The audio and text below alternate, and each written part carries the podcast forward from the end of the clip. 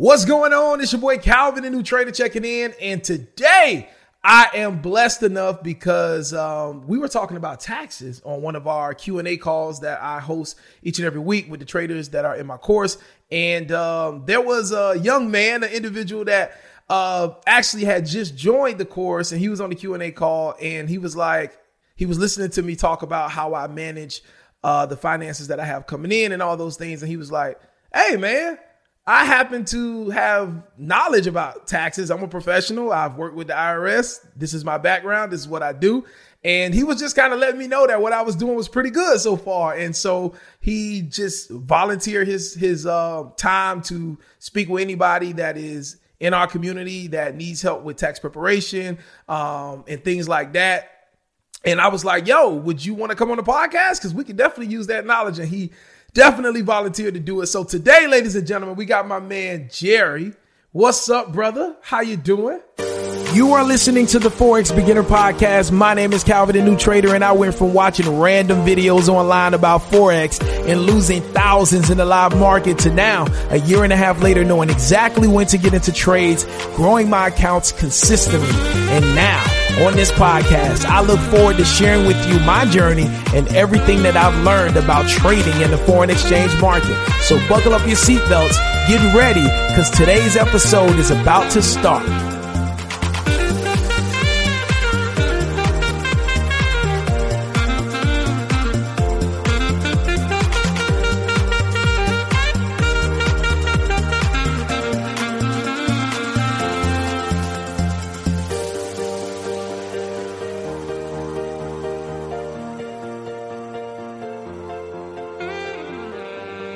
Going on, Calvin? Doing good. How you feel, man? I feel good. Trying to get the forex course. I'm in, you know, week three. I saw you added some new things up there, so I'm just hopefully this weekend when I get away the family, I can get a, get away from everybody, and then you know get some get caught up a little bit on that um on the forex course and everything. But I can't complain. I'm feeling good. Absolutely, Jerry. I must say, bro, that um it's a blessing, bro, that we connected. And I just love the way that God is doing things because my mindset in anything that I do is like, I want this to be a place where everybody can share with each other. And I just thank God that I don't have the attitude that I used to have, um, which my attitude used to always be that if I'm doing something, I'm the guy, I'm the man. You know what I'm saying? Ain't nobody else talking. But when God brought me into business, He humbled me and, ta- and taught me that early that every room you go in, you need to be the dumbest person in the room. And even if people are coming to the room to see you, you need to be the dumbest person in the room. And so I just thank God that He's at the forefront of this course. He's at the forefront of everything we're doing. And that allowed me to really get to know your expertise um, and really just be able to, to see, hey, like this is somebody that's can really bring some value for us, especially as traders that are looking to get funded, you can really help us out with some things on how to be managing our our uh, money that we're making from funded accounts. So, can you just give us a background on just how you got into tax preparation, um, your experience with the IRS, and just uh, like pretty much how you got to where you are now with being able to help people um, file their taxes and know what things that they should do with their money, which things that they probably don't need to do because it's going to cost them in taxes. Just give us some background on you, bro. Perfect. Thank you for the floor, Calvin. Um, like I said, my name is Jerry, last name Dawson. Um, I've been operating in the accounting um, industry since 2007 um, when I graduated from college and mostly um, in the private sector. So just mostly doing like a accounting, dealing with all accounting, bookkeeping, or most people are familiar with the term bookkeeping, but dealing with accounting and the debits and credits or whatnot. And then my wife, this is my wife's idea behind our business, um, Tax Care Affiliates, um, LLC, to um, start doing preparing taxes. We were just preparing taxes for some members of our church, some of her friends in 2014. And, and I wasn't really messing with the business at that time. I wasn't really worried about the business at the time, to be honest. And then around 2000, 2018, um, um, just just to be honest, 2018, I was let go from my job, and I, you know, my wife said, "Why don't you pursue, um, you know, doing tax care affiliates and you know, doing returns, bookkeeping stuff like full time," which I did from May 2018 to um, all the way to February 2021 before I got hired on with the IRS. You know, where I got a wealth of knowledge of being a full time entrepreneur, which you know everybody in the forex class we're trying to get away from that nine to five as well. I was thrust into the nine, you know, thrust into the entrepreneurship. I wasn't really thinking about it, but um, I learned a lot, and um, and then from 2014 2020 but really 2018 to um, you know currently that's when i was heavy doing the individual taxes and some business tax returns as well 1099 filings no longer doing bookkeeping since i'm um, working with irs and i've been with irs today is my one year anniversary with the internal revenue internal revenue service. Um, you know one of the men that's collecting you know the taxes from everybody for the government um, not a not a not a glorious position but um but with me, I, I get to see both parts of the both parts of the spectrum. I was preparing taxes. Now I'm getting to audit taxes. So it's a different different um brain mind frame of mind I have to have as I'm asking questions that may seem personal when doing tax return, but now I get to ask a question legally because I need to know what you're putting on here is actually correct because I'm a revenue agent where I audit um, you know, small business tax returns. Um, and that's where I'm at here now. Joined Calvin class a couple uh, months ago and I'm excited to give out any information. I know we're going to talk about some 1099s. A lot of these forex, if we get funded, you'll be a 1099 independent contractor. I'm just going to go from there. Love it, man. That is beautiful. So you're currently working with the IRS right now as we speak.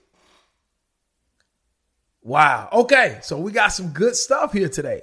Um, first thing, first thing I want to ask you is, um, what are some things that we need to understand um, as let's just say funded traders? Because i know a lot of us that's what we want to do. We really don't have the capital to really be able to make the type of money that we want to make early on um, so using these funded accounts allows us to be able to make some good profits by using our knowledge, right? So as a funded trader, essentially when you get funded, you sign an agreement that you are a independent contractor for the firm that you're trading for. So you're not technically classified as an investor. You're classified as an independent contractor. What are some things that independent contractors need to be doing on a daily basis when they're receiving money um, from firms or from companies? What are things that they need to be doing on a daily basis to make sure that when it comes time to file taxes, that one, they're not going to get penalized for mishandling their money. And number two, that they're positioning themselves to take advantage of being in business for themselves. Um, the main thing is that um, just like whether you're an independent contractor or running your own business, you're pretty much doing the same thing as an independent contractor. Um, you you should get a 1099 by January 31st of every year from your whoever your whoever employed you as an independent contractor. So the main thing you do once you get your income, um, I think Calvin touched bases on this in one of the calls, but I, I and I agree with him. You want to at least um, I don't know what the number, but I did say you want to at least put away 30% of whatever your income is just for taxes and you know, create a business account separate from your personal account. So commingling of funds as we call it. Um, if in case of audit is always frowned upon because we want to clearly see what is personal income if you have a W two job or whatever, and what's um, income self employment income for your business. So we can make sure um, what you're deducting as far as what may lead to your self employment taxes is done correctly. So have a business account set up. Um, then also have a, a business savings or some type of savings account outside of your I suggest outside of your actual business account that you set away for 30% of your um, revenue for taxes. You may not need to pay 30%, but just to have that good buffer, um, just in case. So you're not looking at a big tax bill and you say, I don't have no money. I spent all this Forex money I made all the year. All the year I made hundreds of thousand dollars, but now I got to pay 30, 40,000 dollars in taxes. So at least um, put that to the side and just keep track of all your expenses. I mean, I'm not, I'm not a funded trader. Yeah, I want to get there. Um, as far as if you if you took Calvin's course to set you up to become a funded trader, you took it a course to help you go into this new um, business or whatnot. You want to keep track of all those receipts for that because that's gonna be an expenses you can that you can deduct as far as your costs to go against your 1099 income that you have. Um, you know, if you go drive to any networking meetings to talk about other forex stuff or anything you may pay for as an expense to get your knowledge and to become a better um, trader, you want to make sure you're keeping good receipts for that um, to give to your not to give to your tax preparer, but just for yourself in case of audit. You know, the dirty word, you know, the A word audit. Um, so you have those receipts to back that up. Um, Other than that, just um, just be mindful that who you're working with, they give you a 1099, um, so you can confirm the income that they said you paid. They paid you. That's what you actually have, and actually go by that. Cause whatever they file with the IRS, if they said they paid you ten thousand as a funded trader, and you put you got received eight thousand, the IRS gonna come back and say, well, you owe us. You need you miss you understated your income by two thousand, but we're gonna go ahead and make that adjustment for you. So that's one thing I'll let you know about the IRS. If it's if it's a 1099 or any type of government form that they have record that your whoever employed you as an independent contractor, if you're a W two employee as well, and you know, because some of us W two employees and still doing forex on the side until we get rid of that nine to five. Um, whatever you don't count for in your taxes, and they already have records of that, they're gonna make that adjustment for you. They're not gonna ask you to go change it. They're gonna give you a letter. We already added this income to you. Here's the tax consequences for you not putting on there. So be mindful of that and also would say if you owe any um just say you have any back taxes or, or, whatever you know there's various reasons why you may not have filed tax return now you got a big refund coming um the irs is going to go ahead and just take that refund from your from your from your tax return whether you got whether you're on an installment plan or not it's going to take that because they'd rather get their money up front and if you still owe some money then they'll keep doing installment plans but um, I think that's a that's enough for right now. If you can go any other question you have, Calvin, um, I can definitely dive into that as well. Yeah, that was a great starting point, Jerry. Um, a lot of things I want to pull out of that. Um, so you recommended first that when you first become funded, um, you are an independent contractor, so you need to be able to uh, manage the the um, uh, the money that you're making from that fund. So you recommend that a funded trader get a business bank account and have their separate account separate. Is that what you recommend? Or just have a business account and a business savings account? Or how do you recommend that? Um, definitely want to have a business account because your forex that's your business. Whether you're doing nine to five and that's your bread and butter, um, your forex that's a business. That's going to be self-employed income. Whether you're a funded trader or not, that's your that's another type of um um income. If you turn trading, if you become a full time trader, now you're now you're not really investing. Now you're this is your this is your money maker. You're self employed at that point in time. So you want to make sure you have a business account separate from your personal account, just to keep things clear as far as taxes. Whoever your tax preparer is, like, okay, here's my. You can give me your bank statements. If it's your business statements, okay, all the income that's from me trading forex. All the expenses, whatever expenses I paid, you know, to get any forex knowledge. So it's clear cut, and then also be clear cut as far as if you ever get audited here's my business statements because we may ask for business statements if we get audited by a revenue agent such as myself. Um, and if and you won't get audited by me because if I know anybody, they say do not audit those people because oh man, you can't audit me. I can't get Jerry to audit me. that's a like man, Jerry audited me, man. I thought we was boys. He did, you know. So you know, that's another thing that probably said keep those separate. But um, so you want to um, have that business separate account. Just have everything separate so you can clearly define this is my personal income, my personal stuff. This is my business income, stuff like that. And then have that savings account for business account. Or it can be all not savings account. It doesn't have to be an actual business account, but have an account separate from your income that you're not going to touch. That you have it designated for your um, taxes at minimum thirty percent. Um, you know, that you put away. You know, you make a thousand, you putting away three hundred dollars out there. You got seven dollars in your income. Your business account three hundred dollars in that discretionary account for your taxes for um savings for when you got to prepare your taxes later on the year or the next year. I love that. So um I personally have a business bank account that offers reserve accounts inside of it. So I have like five reserve accounts inside of my business account. Is that good as well? Yeah, that's fine as well. I mean, it doesn't matter what you do with it. I mean, some people might say, well, I can keep track of everything in my business account or my personal account.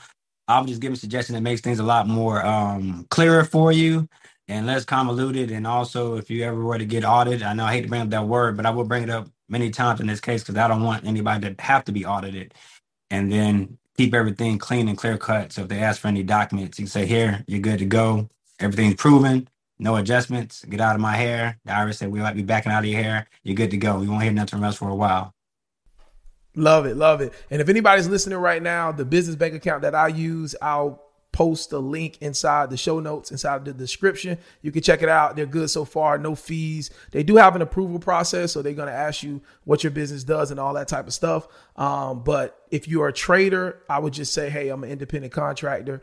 Um, or whatever, don't put that you're a trader because they probably want to prove you. So just say you're independent contractor and, you consult with other companies. Um, so I'll put the link in the description for that if you want to check that out. Um, and I'll also put a link in the description to a online savings account that I use for my personal finances, which Jerry mentioned as well, that you can house your tax money there, your 30% there or more. He just recommends at minimum that you put uh, 30% aside, correct?